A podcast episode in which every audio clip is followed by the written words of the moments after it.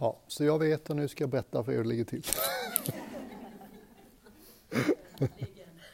Jag är sanningen, källan, vägen.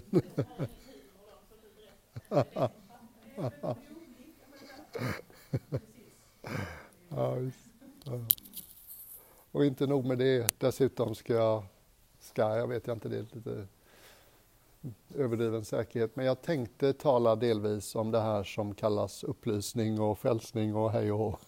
För på något sätt så talar jag i morse om vår andliga längtan och att det finns en slutpunkt för mänsklig utveckling på ett plan. Och det känns lite som tjänstefel att jag inte, om jag inte liksom pratar lite om det. Och samtidigt så har ni hört mig säga det redan och jag säger det igen, jag talar inte från en position av jag bor där och jag har mitt hem där och så. Så jag är inte upplyst. Jag lever inte i sanningen som Jesus och Buddha och många, många andra lever i såklart. Men jag har levt i en visdomstradition länge. Jag har varit intresserad av det här ämnet länge. Eh, och låter jag inte tillräckligt ödmjuk så får ni slänga en kudde på mig eller någonting så påminna mig, så jag skärper mig.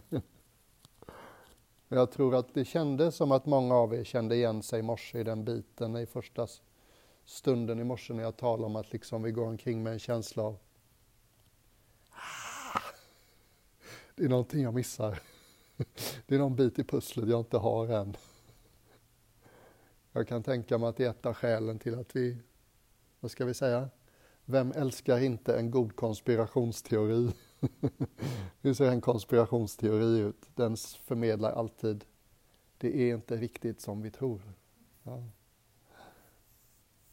Och det tror jag gäller även eh, på de djupaste nivåerna. Det är intressant att bara lägga märke till Buddha. Det var ju inte så att han föddes till Buddha. Det var ju inte liksom, Buddha Andersson han hette när han föddes. Utan han hette Siddhartha Gautama. Och eh, enligt legenderna så skyddades han väldigt mycket av sin förmögna pappa. Hölls i de kungliga palatsen, eller liksom Maharadjans palats, för hans pappa var någon lokal furste av något slag. Och någon gång så smet buddhan ut och så stötte han på en gammal person, en sjuk person och en död person på samma eftermiddag när han gick. Och han kom tillbaks till sitt hem liksom uppfylld av det här. Och någonting i honom sa att oj då, jag har inte riktigt tänkt på det här innan men livet tar slut. Ett människoliv var inte för evigt. Mm.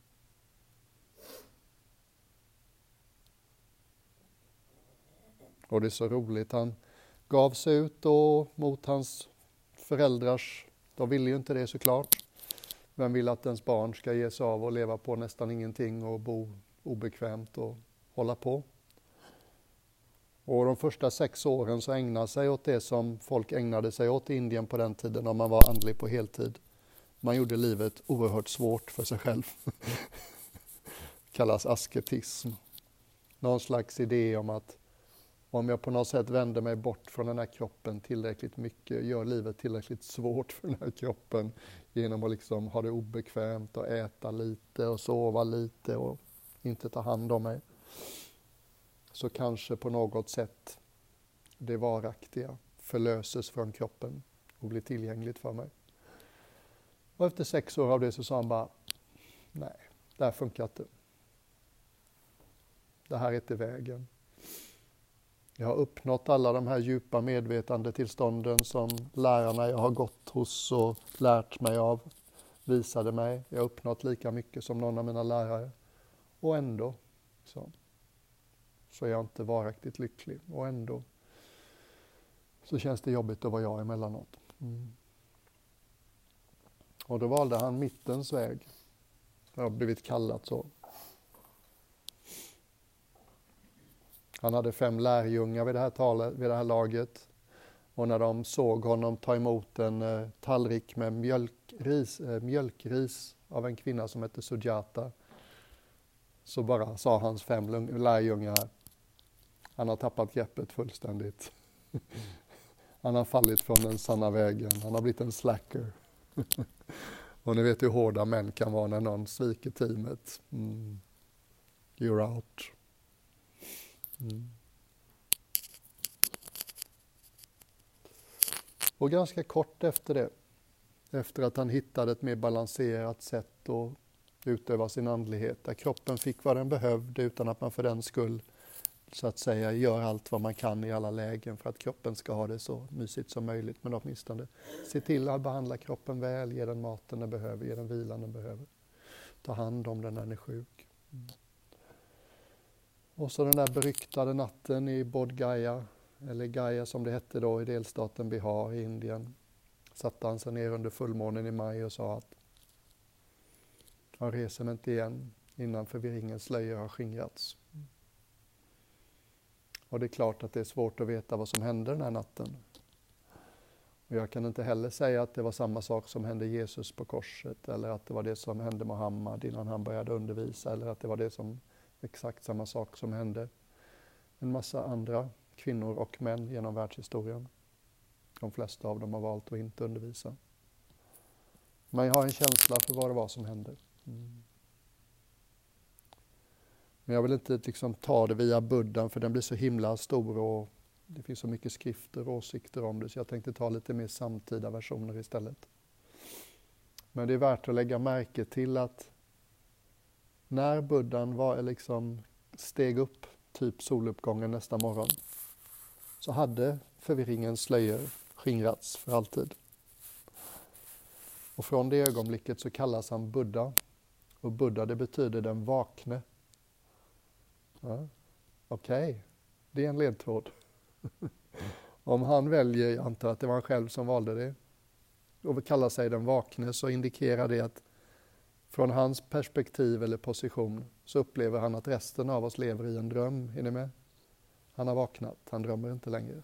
Vi andra lever i en dröm. Vad är drömmens natur? Hur ser drömmen ut som står mellan oss och verkligheten? Vad är slöjorna som gör att vi missuppfattar saker? Mm. Tror på saker som inte är sanna, tror på saker som inte vill oss väl. Mm.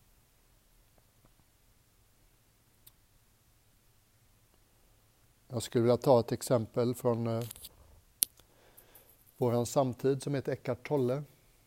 Kan ni som känner igen ha stött på lite om honom? Nicka? Okay. Han var en eh, ganska sådär frisinnad ung man, intelligent, tysk från början. Och när vi möter honom i historien så filar han på en doktorsavhandling i hispaniska språk på ett fint universitet i England. Jag har glömt om det var Oxford eller Cambridge, men en av dem. Och han är djupt deprimerad. Han vankar av i sin lilla lägenhet på nätterna och funderar på att ta livet av sig. Och vet inte vad han ska göra. Han kan inte komma till ro, kan inte sova för att tankarna är så liksom hårda och intensiva. och så kommer det ett ögonblick när han på något sätt brister ut för sig själv. Jag står inte ut med att vara med mig själv längre. Så är han en liksom reflektiv, intelligent person, kommer tanken, vänta lite nu. Jag står inte ut att vara med mig själv. Hur många är vi här egentligen? är ni med mig? Vem står inte ut att vara med vem? Ja. Och det var liksom genom den enkla reflektionen där han började undra liksom, vem talar jag om egentligen? Här finns det fler än en närvarande. Vem är subjektet för den här upplevelsen? så vidtog en helt självständig process som pågick under några timmar under natten. Och när han vaknade igen så var det liksom, whoops! Den där plågade personen som tittade ut genom mina ögon och som fanns bakom mitt pannben hela mitt liv. Den personen är borta. Och nu är det någonting alldeles vaket, alldeles närvarande. Pure awareness kallade han det ibland. Som tittar ut genom mina ögon. Mm.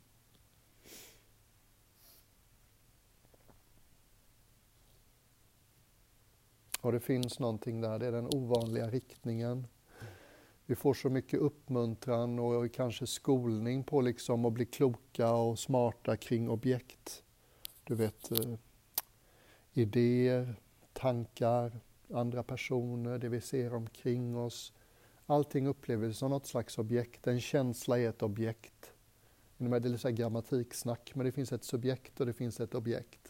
Det finns den som upplever någonting och det som är upplevt. Och det som är upplevt kan vara en person, händelse, en tanke, en känsla, ett sommarregn, vad som helst.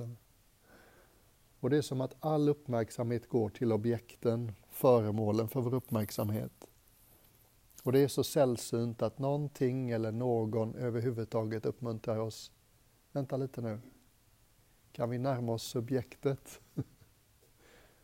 Eh, vem är det som har tankar? Vem är det som har minnen? Vem är den tänkta ägaren till den här kroppen? Och måste det inte vara ganska stressigt att äga den här kroppen eftersom du inte verkar ha så mycket kontroll över den? Du vill att den ska vara ung och frisk och stark och ändå så blir den så sakta äldre och svagare och den blir sjuk ibland. Och till slut så upphör den och dör och går tillbaks till naturen på sitt sätt. Och att vi inte är våra tankar, det tror jag många av oss har lätt för att förstå efter en sån här dag.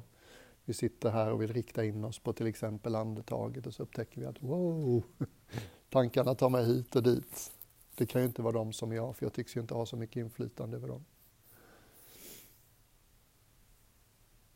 En del av oss upplever, jag till exempel, mer att jag är mina känslor snarare än mina tankar. Men det kan väl inte vara riktigt sant det heller, för jag känner ju en massa saker långa perioder som jag helst inte skulle känna. Hade jag varit känslor och kunnat bestämma över dem så hade jag ju valt att bara ha sådana känslor som jag tycker är behagliga. Mm. Och att vara något som man inte kan kontrollera, det är ju liksom, det är ju, det är ju kaos. Det är som att sitta liksom i passageraravdelningen på en buss utan chaufför. Liksom. Det känns inte speciellt, vad ska vi säga, tryggt. Så att det blir liksom, jag försöker att måla in måla lite färg på tavlan just för att försöka hjälpa oss att liksom komma ihåg eller bli påminda om det att just det, det grundläggande problemet för oss människor är att vi inte vet vem eller vad vi är. Vi kan ha lite idéer om det. Vi har en personlig historia allihopa. Vi kan säga lite saker om hur vi växte upp och vad vi har pluggat och vad vi står politiskt och hur vår vänkrets ser ut och vilka yrkeskompetenser vi har och sådär och kanske säga en del om vårt känsloliv och vår psykologiska profil. Många av oss kan säkert tala mer eller mindre genomtänkt om det. Men allt det där liksom är ändå sekundärt. Det är lite så här, det är det vi har, det är inte det vi är. Ja. Här och nu om jag stänger ögonen jag kan inte ens säga att det finns bevis för att jag är man liksom. är ni med mig?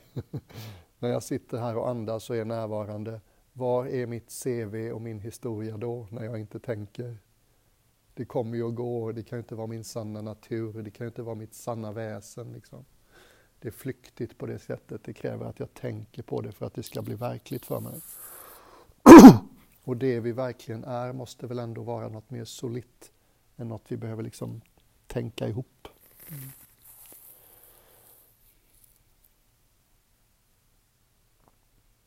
Det finns en väldigt härlig amerikansk lärarinna, Byron Katie, många av er har säkert stött på henne. Många av er känner säkert till historien också. Liksom.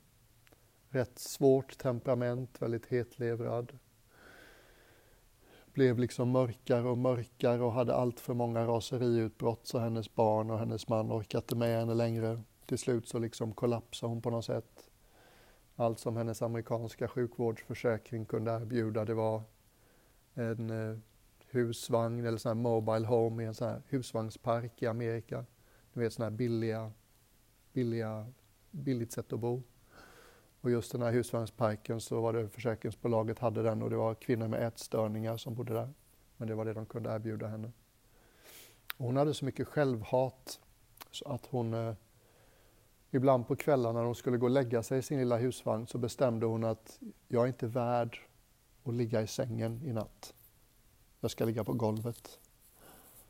Och det är en sån här väldigt rå påminnelse för mig om hur långt självhat kan gå. Att liksom vara så hård mot sig själv och så oförlåtande mot sig själv. Speciellt under de omständigheterna liksom jag har haft ett nervöst sammanbrott. Mina barn och min man orkar inte med mig och jag har hamnat här. Liksom. Och fortfarande då vara så sträng mot sig själv som man bestämmer sig vissa nätter för att nej, jag förtjänar inte sova i en säng i natt. Jag ska vara på golvet. Och det hade varit en sån natt. Och man kan ju tänka sig vilken sorts mörka, kanske förtvivlade tillstånd som finns där på kvällen. Och sen hände något under natten ganska spontant. Och när hon vaknar på morgonen så man kan ju lätt tänka sig där hon vaknar på den här hemska heltäckningsmattan i en husvagn som många andra har bott i. Det måste ju vara as ofräscht. Öppnar hon ögonen. Första hon ser är en kackerlacka. Och vet ni vad hon tycker? Den kackerlackan var den vackraste hon någonsin hade sett. Och hon upptäcker rätt snabbt, oj då, det är inte jag som tittar ut genom mina ögon längre. Det är rent varsevarande. Mm. Och jag vill att ni hör det här med liksom ödmjukheten och respekten som jag hoppas förmedla. Jag förstår inte hur det går till. Jag kan inte föreställa mig exakt hur det känns. Men någonting i det känns irresistible, vad heter det på svenska? Oemotståndligt, tack. Det är någonting som, dels är det charmerande att en sån process kan vara självständig, liksom att man inte behöver meditera i 25 år innan. Eller ens kanske har varit intresserad av andliga frågor innan. Det gillar jag. Det finns någonting som heter nåd. Mm. Jag var obekväm med ordet nåd när jag var ung buddhistmunk för det lät så kristet och Guds Gudsförbundet, men idag så tycker jag det är ett ganska vackert ord. Grace på engelska. Och sen finns det kanske något också i det faktum att i båda de här två historierna så har människorna varit på en väldigt, väldigt mörk plats innan någonting släppte. Är ni med mig? Liksom, Eckhart Tolle står inte ut med sig själv längre. Byron Katie hatar sig själv så mycket så hon väljer att sova på ett smutsig heltäckningsmatta i en husvagn där det står en säng bredvid. Det är något desperat över de här tillstånden. Och jag tror inte, jag vet att vi inte ska tolka det som att man måste bli desperat innan man kan bli upplyst. det är en väldigt olycklig tolkning. Men jag kan också förstå någonstans att för de flesta av oss så håller vi rätt hårt i det lilla jaget. och det krävs för de flesta av oss att liksom, vi ska hamna rätt mycket mot väggen innan vi är beredda att släppa det lilla. Och då kanske något mycket större öppnar sig. Mm. Tänk på bilden av Jesus. Det är samma sak här, jag är ingen auktoritet på kristendom. Men man har väl rätt att fantisera. Än är det inte förbjudet. Och jag tänker mig liksom Jesus på korset. Kanske en av de mest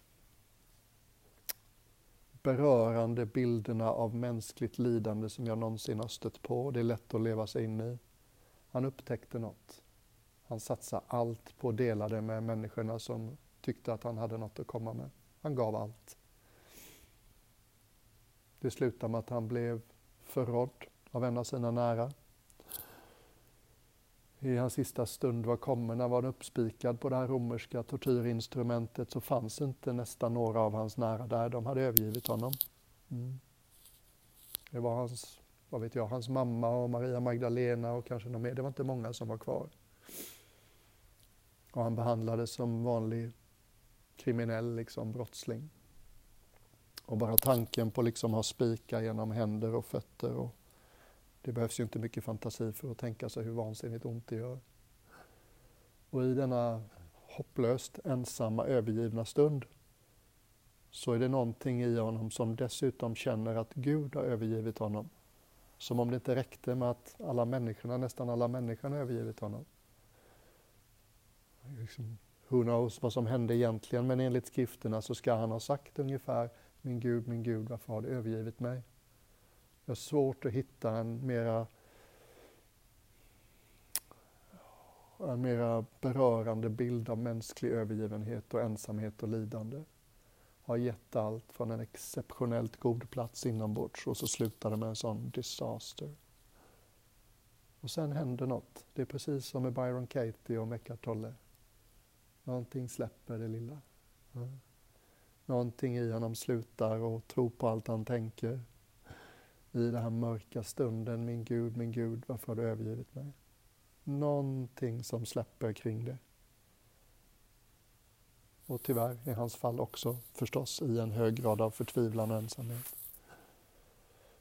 Och precis när han släpper om det lilla så öppnar sig det stora för honom. Mm. Och det ska han ska ha sagt enligt skrifterna sen då. Någonting i stil med ske din vilja, inte min. Han upptäcker att det finns tillgång till något oerhört mycket större än hans lilla historiska präglade personlighet. Mm. Och det här känner han sig totalt trygg och överlämnar sig till. Till och med i den desperata situationen när han håller på att dö. Det är rätt mäktigt alltså, kom igen. Snacka om den gesten liksom.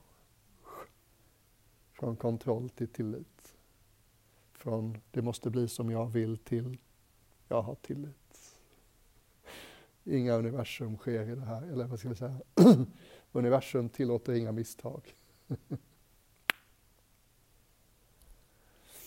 mm. Det finns en annan kristen representant som jag är väldigt tagen av. En väldigt punkig präst från Tyskland, sent 1200-tal, som hette Meister Eckhart. En del av er känner kanske igen namnet.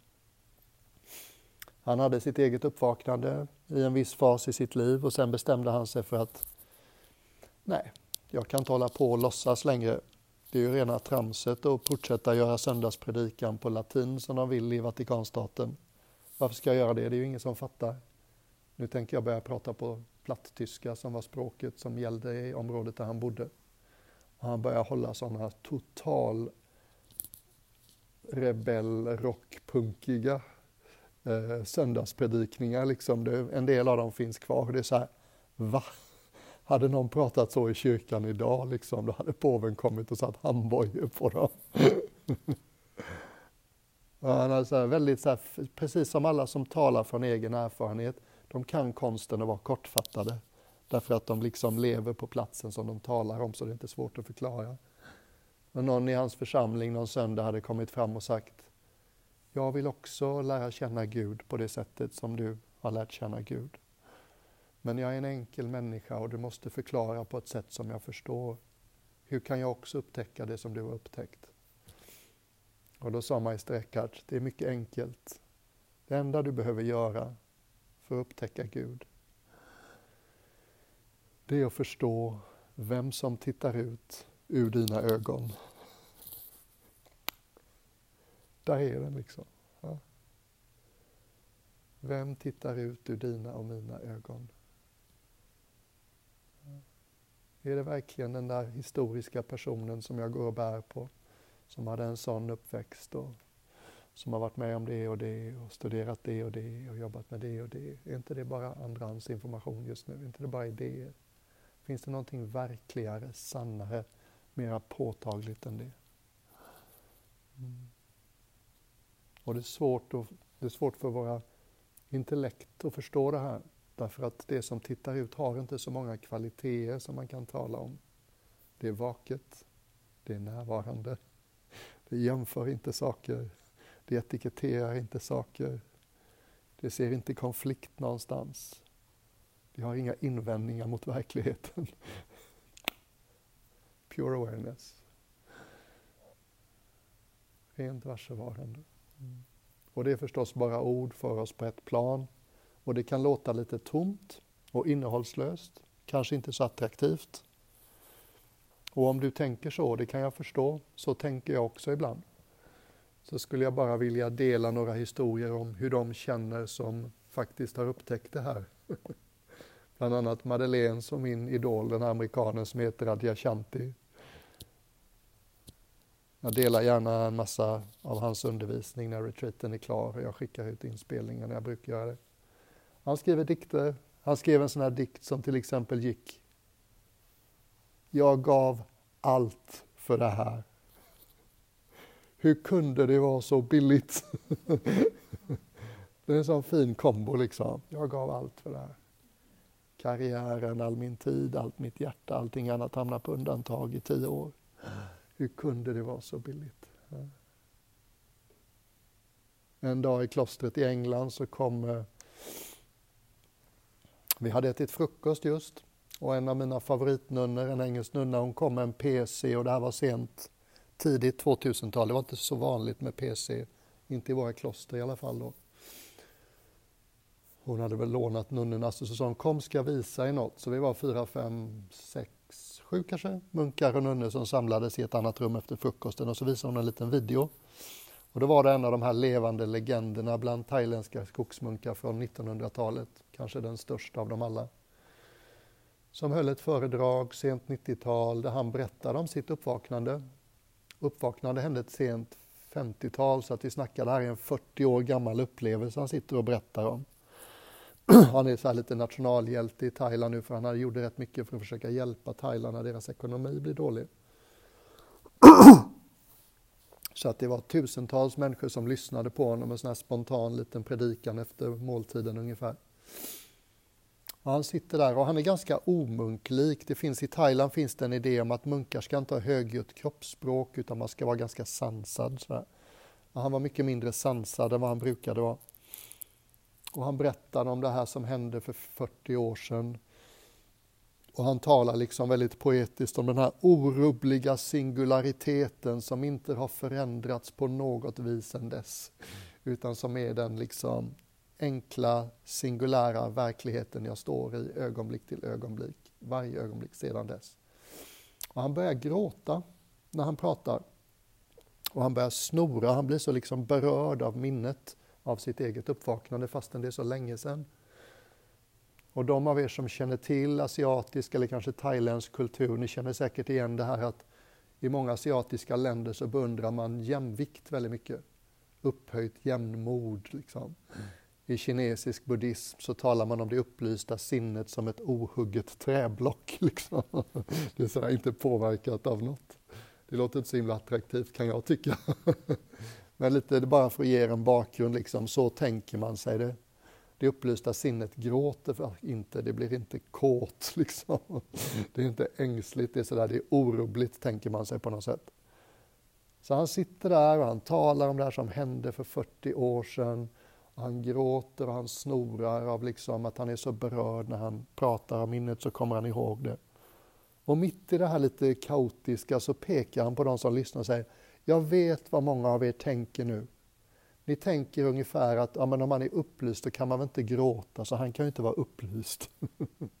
ni har ingen aning om hur fel ni har. Det händer två saker här där jag sitter nu. Den ena saken som händer det är att en personlighet går igenom sin känslointensitet. Precis som alla personligheter i alla tider. De känner saker intensivt. Och samtidigt, här och nu, så finns det ett varsevarande som är totalt fine med känslouttrycket. Som inte har några som helst invändningar eller synpunkter på det. Utan som är mycket större än personligheten och känslouttrycket och bara håller det stadigt leendes utan problem. Och det var så fint tycker jag. Jaha, det är så det funkar. Eh, det handlar inte om att skapa någon slags perfekt personlighet. Det handlar om att hitta det som är så mycket större än personligheten. när vi har hittat det kan personligheten till och med bli friare och spela ut sitt register liksom med mindre ängslan över vad någon ska tycka eller tänka om det. Är ni med mig? Det är lite så här, det är rätt mycket att ta in, det fattar jag. Men jag försöker att liksom göra det mänskligt.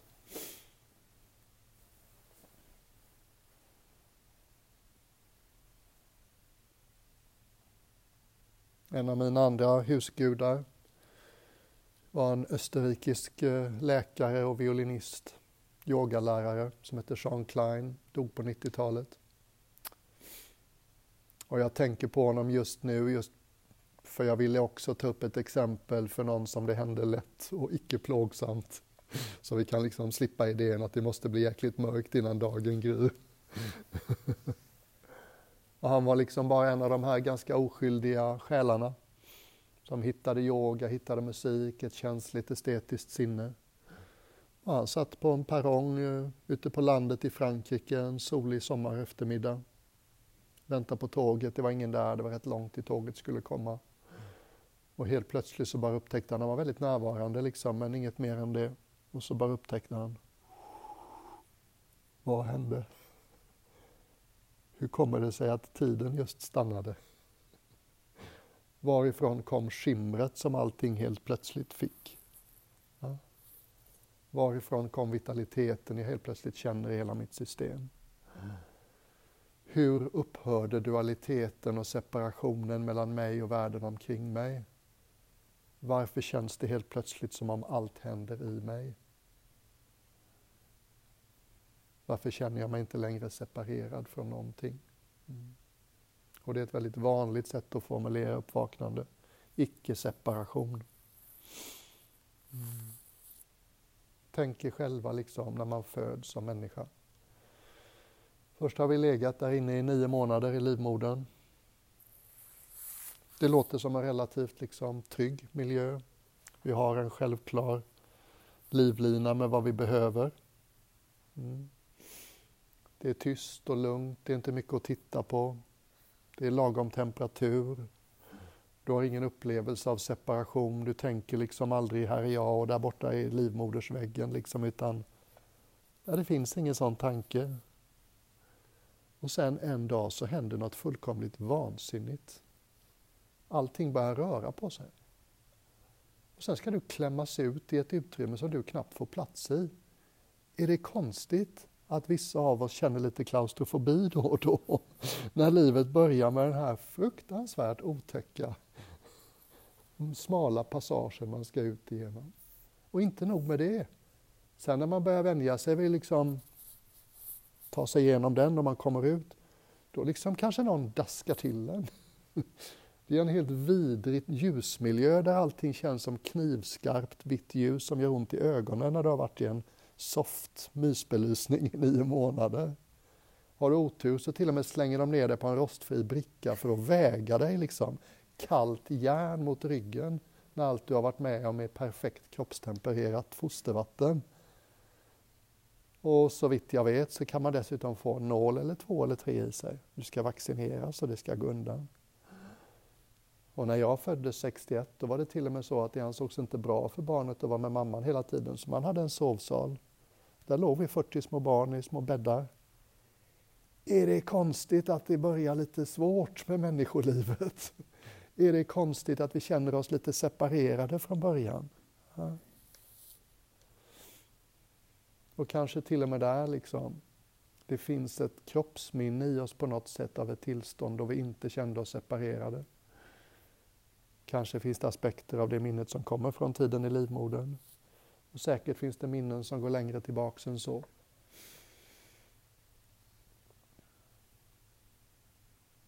Och det är liksom en av sätten som det uttrycks då när man kommer tillbaks till ett tillstånd av icke-separation. Wow, jag har drömt den här drömmen om separation, att jag skulle vara separerad från allt omkring mig. Varför gör en människa som är upplyst inte andra människor illa? Därför att man känner sig inte separerad från dem. Vi måste separera oss ifrån det som vi sen tänker göra illa. Nazisterna var tvungna att bestämma sig att judar är inte riktigt människor innan man kunde bli helt känslokall i hur man behandlade dem. Fundamentalister av alla slag och kulörer måste bestämma sig för att de där är inte som jag. Mm. Då kan vi göra dem illa. Men när vi känner oss liksom icke-separerade från andra så gör vi inte saker illa. Och det är något fint med den kopplingen, liksom, därför att om en del av vad jag sagt kan låta lite kyligt och sterilt och abstrakt kring vår egentliga natur. Jaha, varsevarande, hur kul är det då? Liksom? Kan jag få en stor stark och lite cashewnötter istället? Det låter mer attraktivt än varsevarande. Ja. Så jag fattar att det är en svår det är svårt att göra en reklamkampanj för vår sanna natur. för det är lättare att tala om vad vi inte är än vad vi är. Är ni med mig? Buddhan pratar så hela tiden liksom. Det som aldrig föddes, det som aldrig kommer att dö, det som inte har en början. Det som inte är präglat, det som inte är betingat. Mm. det som inte är dualistiskt. Så det är lättare att säga vad det inte är. Jag tror vi också får ha en viss ödmjukhet inför det, vad det faktiskt är. Jag tror att det är i Japan så har man ett talesätt där man säger man kan inte tala med grodan i brunnen om det stora öppna havet. Och innan vi har varit med om det själva så är vi lite som grodan i brunnen. Vi har inte förmågan att föreställa oss det uppvaknade sinnelaget med, vårt, med vår minnesbank, med vår associationsbank. För det finns komponenter i det som vi aldrig har varit med om. Eller det finns komponenter i det som är liksom, ja, de går inte att föreställa sig. De är mycket större än så. Och på någon av Sean Kleins retreat sen så var det någon som frågade Men du, hur är det att vara upplyst då? är det något kul då? Skulle väl en stockholmare säga. Och han liksom svarar ganska kort sådär, ja, det är svårt att tala om, men jag lägger märke till att mitt liv utspelar sig mot en lågmäld bakgrund av glädje som aldrig övergår i sin motsats. Oh yes, give me some of that any day of the week. Liksom. Och det låter så sant, det klingar sant för mig. Ja, just det. Man kan ju liksom inte gå omkring och vara i extas hela tiden, det fattar jag. Då bränner man ju ut sig. Man kan inte bo på toppen av berget. Eh, men det finns förmodligen hållbara nivåer av lågmäld glädje som kan glöda hela livet. Mm. Och det är något väldigt så här, jag tyckte det var något väldigt fint med den beskrivningen, den lät trovärdig. En lågmäld bakgrund av glädje som aldrig går över i sin motsats. Oh yes. Någon gjorde det just betydligt mer attraktivt. Mm.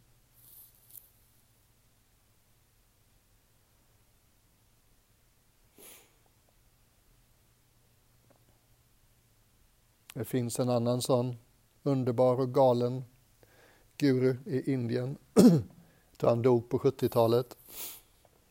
Och ni vet på 60 och 70-talet var det ju många västerlänningar som liftade till Asien. Ofta handlade det om Indien för det var på något sätt Mother India som lockade. Där var ju säkert också för att där är haschen billigast. det var någon del av tippen också. Och många hamnade så småningom i den här guruns lilla kyffe. Och den här gurun har en kul historia. Han var inte speciellt intresserad av andlighet. Han hade ett litet cigarettimperium i Indien så är det populärt med sådana cigaretter som består av ett tobaksblad som man rullar ihop och kanske en sytråd runt för att hålla ihop det. Och man kan se på människorna som röker de här cigaretterna för de har alltid en massa hål i skjortan.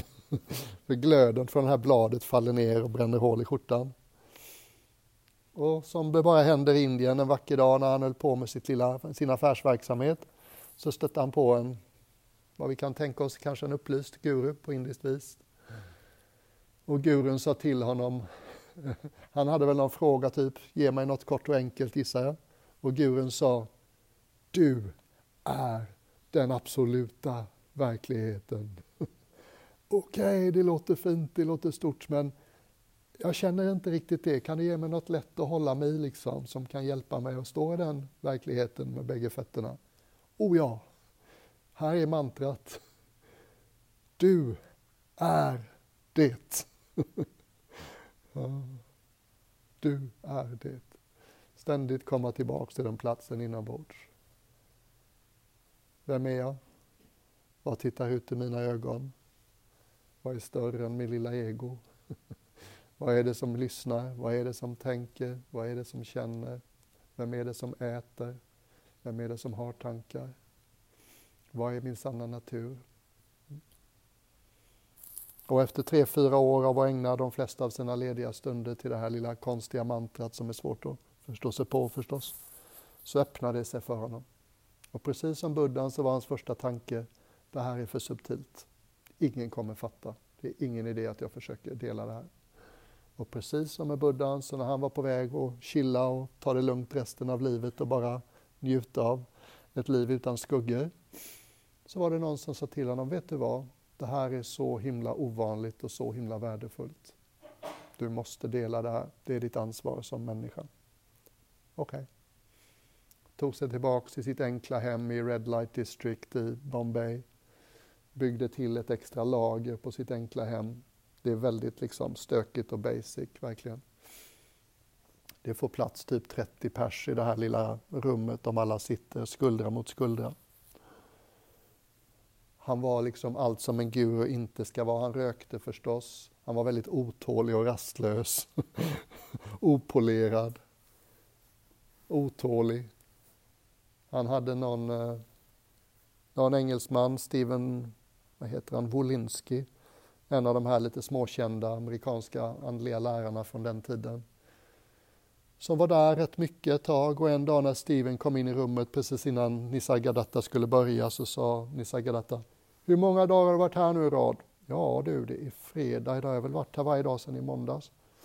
Och så tittade Nisargadatta och sa Har du inte fattat det på fem dagar kommer du aldrig fatta det, försvinn, jag vill aldrig mer se dig.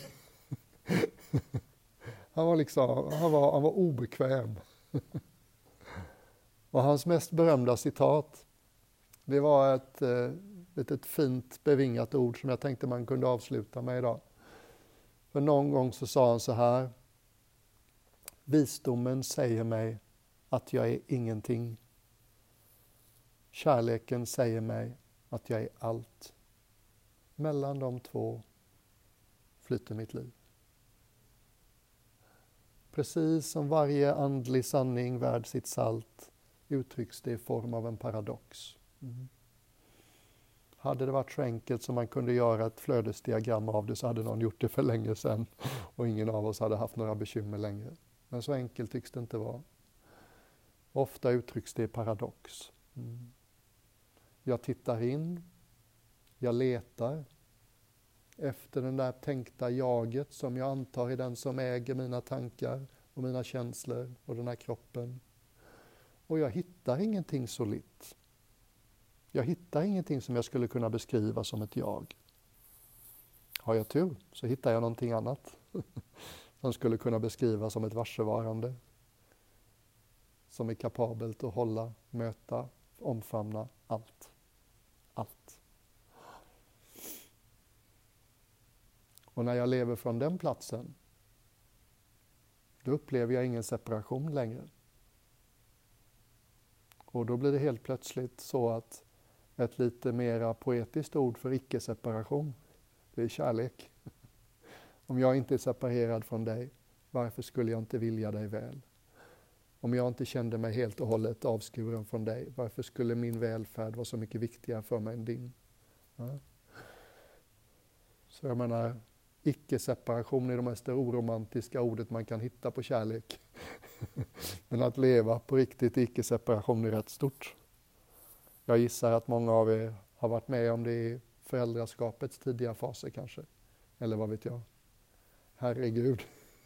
Det har kommit en människa till och de är viktigare för mig än jag. Det är rätt omtumlande liksom. Hur kan det inte vara en djupt andlig upplevelse att få barn? Upptäcka att det finns någon jag är beredd att göra precis vad som helst för. En bra dag i alla fall. Det är nog ingen som känner så hela tiden, men många har nog känt så någon gång. Tänk va, om vi kände så för allt och alla. Mm.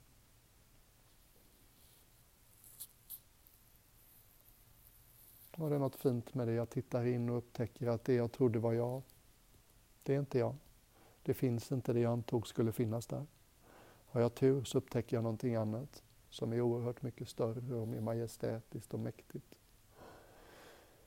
Och när jag lever mitt liv från den platsen från varsevarande istället för från egomedvetande. Varför skulle jag känna mig separerad? Botten i mig är botten också i andra. Min sanna natur är din sanna natur. Det är så uppenbart att det inte finns någon skillnad på det. Och det är därför Adyashanti säger som jag sa i förmiddags, there you go again pretending. Där, står du, där sitter du och låtsas vara oupplyst liksom. Men allt han ser är ljuset som kommer ut genom dina ögon som nu liksom leker jag poetiskt. Men när vi har sett det i oss själva så är det väldigt lätt att lägga märke till i andra. Och det går inte att bortse från det. Och det är något väldigt vackert med det. Mm. Och jag tycker också om det här nästan genanta att det är så nära. Du vet, det kan finnas faser i religion där vi tänker oh, jag måste läsa komplicerade böcker som är skrivna för länge sedan. Jag måste åka till exotiska länder och leva på exotiska sätt. Äta annorlunda, klä mig annorlunda, leva annorlunda, lära mig nya språk, tekniker, lärare, studera kunskapstraditioner. Och det kan lätt bli liksom någonting som man letar efter där ute. Äh, den där läraren hade det nog inte, men den där läraren har jag hört, han ska ha det. Jag åker dit tre månader hos den läraren. Äh, jag tror inte han hade det, men den här. Jag känner sådana människor. Jag känner munkar som har jagat i 25 år efter den upplysta läraren. Ja. Ja.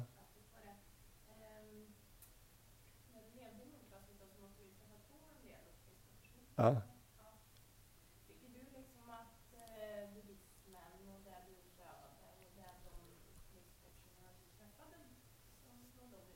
Mm.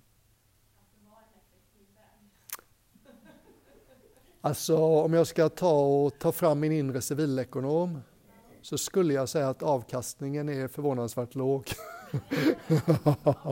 det är liksom... Ja, ja visst. Nej, visst. Ja, visst. Ja ja, precis. Det är som det där jultomten liksom. Alla snackar om honom men ingen har träffat honom. ja, jag håller med dig. Sen tror jag också att man får vara ödmjuk. Liksom, en av de sakerna jag skulle vilja undvika händer ikväll, det är att ni går hem och tänker oj då, upplysning det var stort. Det kommer jag ju aldrig vara med om, det är inte för mig, det är för någon annan.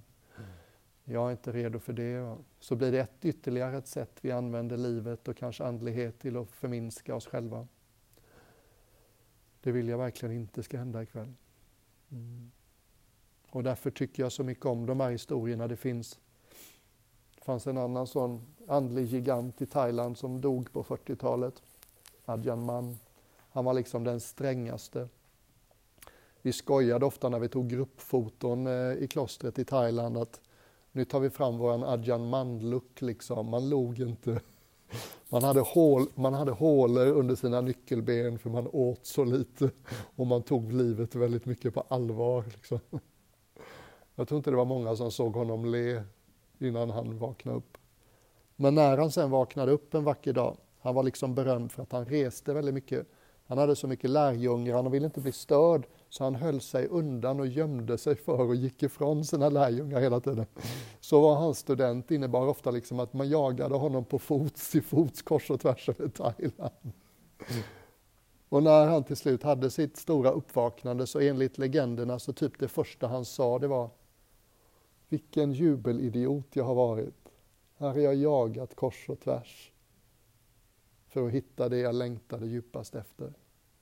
Och så upptäcker när jag hittar det att jag har burit det med mig hela vägen. Det är något jättefint med det.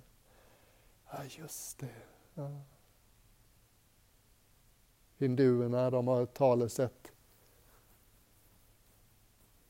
Gud gömde den allra dyrbaraste pärlan där hen visste att du aldrig skulle leta i din egen ficka. Liksom. Vi går och letar. Och en vacker dag om vi har tur så upptäcker vi att det jag djupast längtat efter hela mitt liv utan att kanske ens förstå att det är det jag längtar efter. Det har jag burit med mig hela vägen. Det är gåvan jag fick när jag föddes till människa. Mm.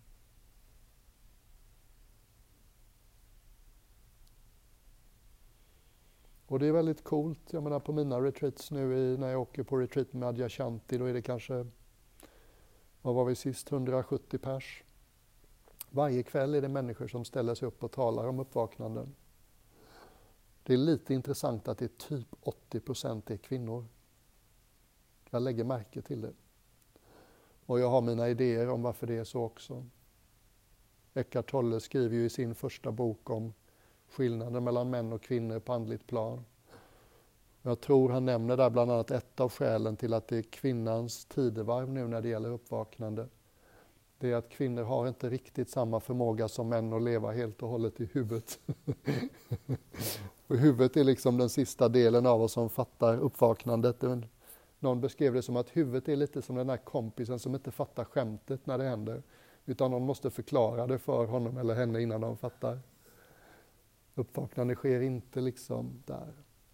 Det sker på ett annat sätt. Kroppen är den första, hjärtat är det andra som tar del av det. Så att även om jag hör dig och även om både du och jag tycker att vi är traditionen med ganska låg avkastning på upplysningsaktierna så lägger jag märke till att det händer påfallande många nu för tiden. Ofta unga människor.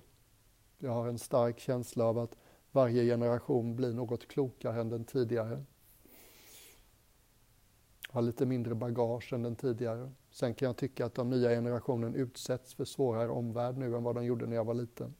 Jag är väldigt glad att jag inte växte upp med mobiltelefoner och nätet liksom. Mm. Att vi lekte. Mm. Ja.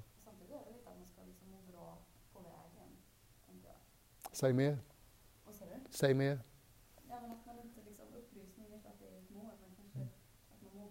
Ja, verkligen. Ja. Ja, ja men det håller jag med om. Buddha var ju väldigt så poetisk ofta. Han sa liksom vägen är vacker i början, vacker i mitten och vacker mot slutet. Och ett lätt sätt att säga det är liksom början av vägen är etik. Det är vackert att ta ansvar för sina handlingar och sina ord. Vi människor är inte ansvariga för våra impulser. Vi ska inte gå och skämmas över saker vi önskar eller hoppas eller vill eller du vet alla de här galna impulserna vi har. Jag vill ligga med henne, jag vill sparka honom i skrevet, jag vill flytta. Så fort min flickvän bråkar med mig, jag flyttar till Antarktis och kommer aldrig mer tillbaks. Hon bråkar inte med mig, jag bråkar med henne. Men hur som helst, liksom att när vi börjar ta ansvar för våra ord och våra handlingar så är det som att oh, det här känns bra. Mm.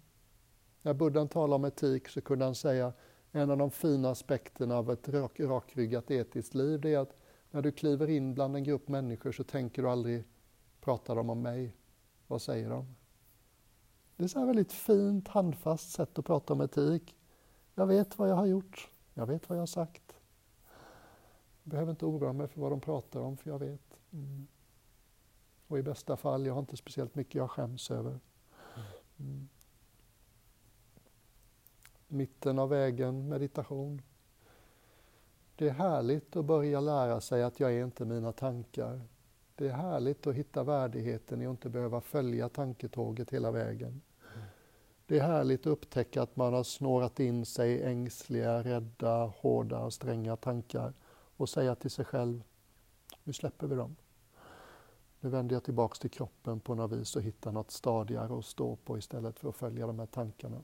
För jag vet var det slutar om jag följer dem känner jag mig liten, ensam, misslyckad, arg, ledsen, vad det nu kan vara. Och vägen är vacker i slutet, visdom, uppvaknande. När vi slutar missuppfatta verkligheten så skapar vi inte skuggorna som gör livet jobbigt. Mm. Eller hur? Ja visst, visst. Ja visst, exakt. Exakt. Mm. Ja, vad fina ni är. Det är så lätt att prata. Mm. Känns som en bra ställe att sätta punkt. Mm. Tack för att ni tar fram det som är värt att ta fram i mig. ja.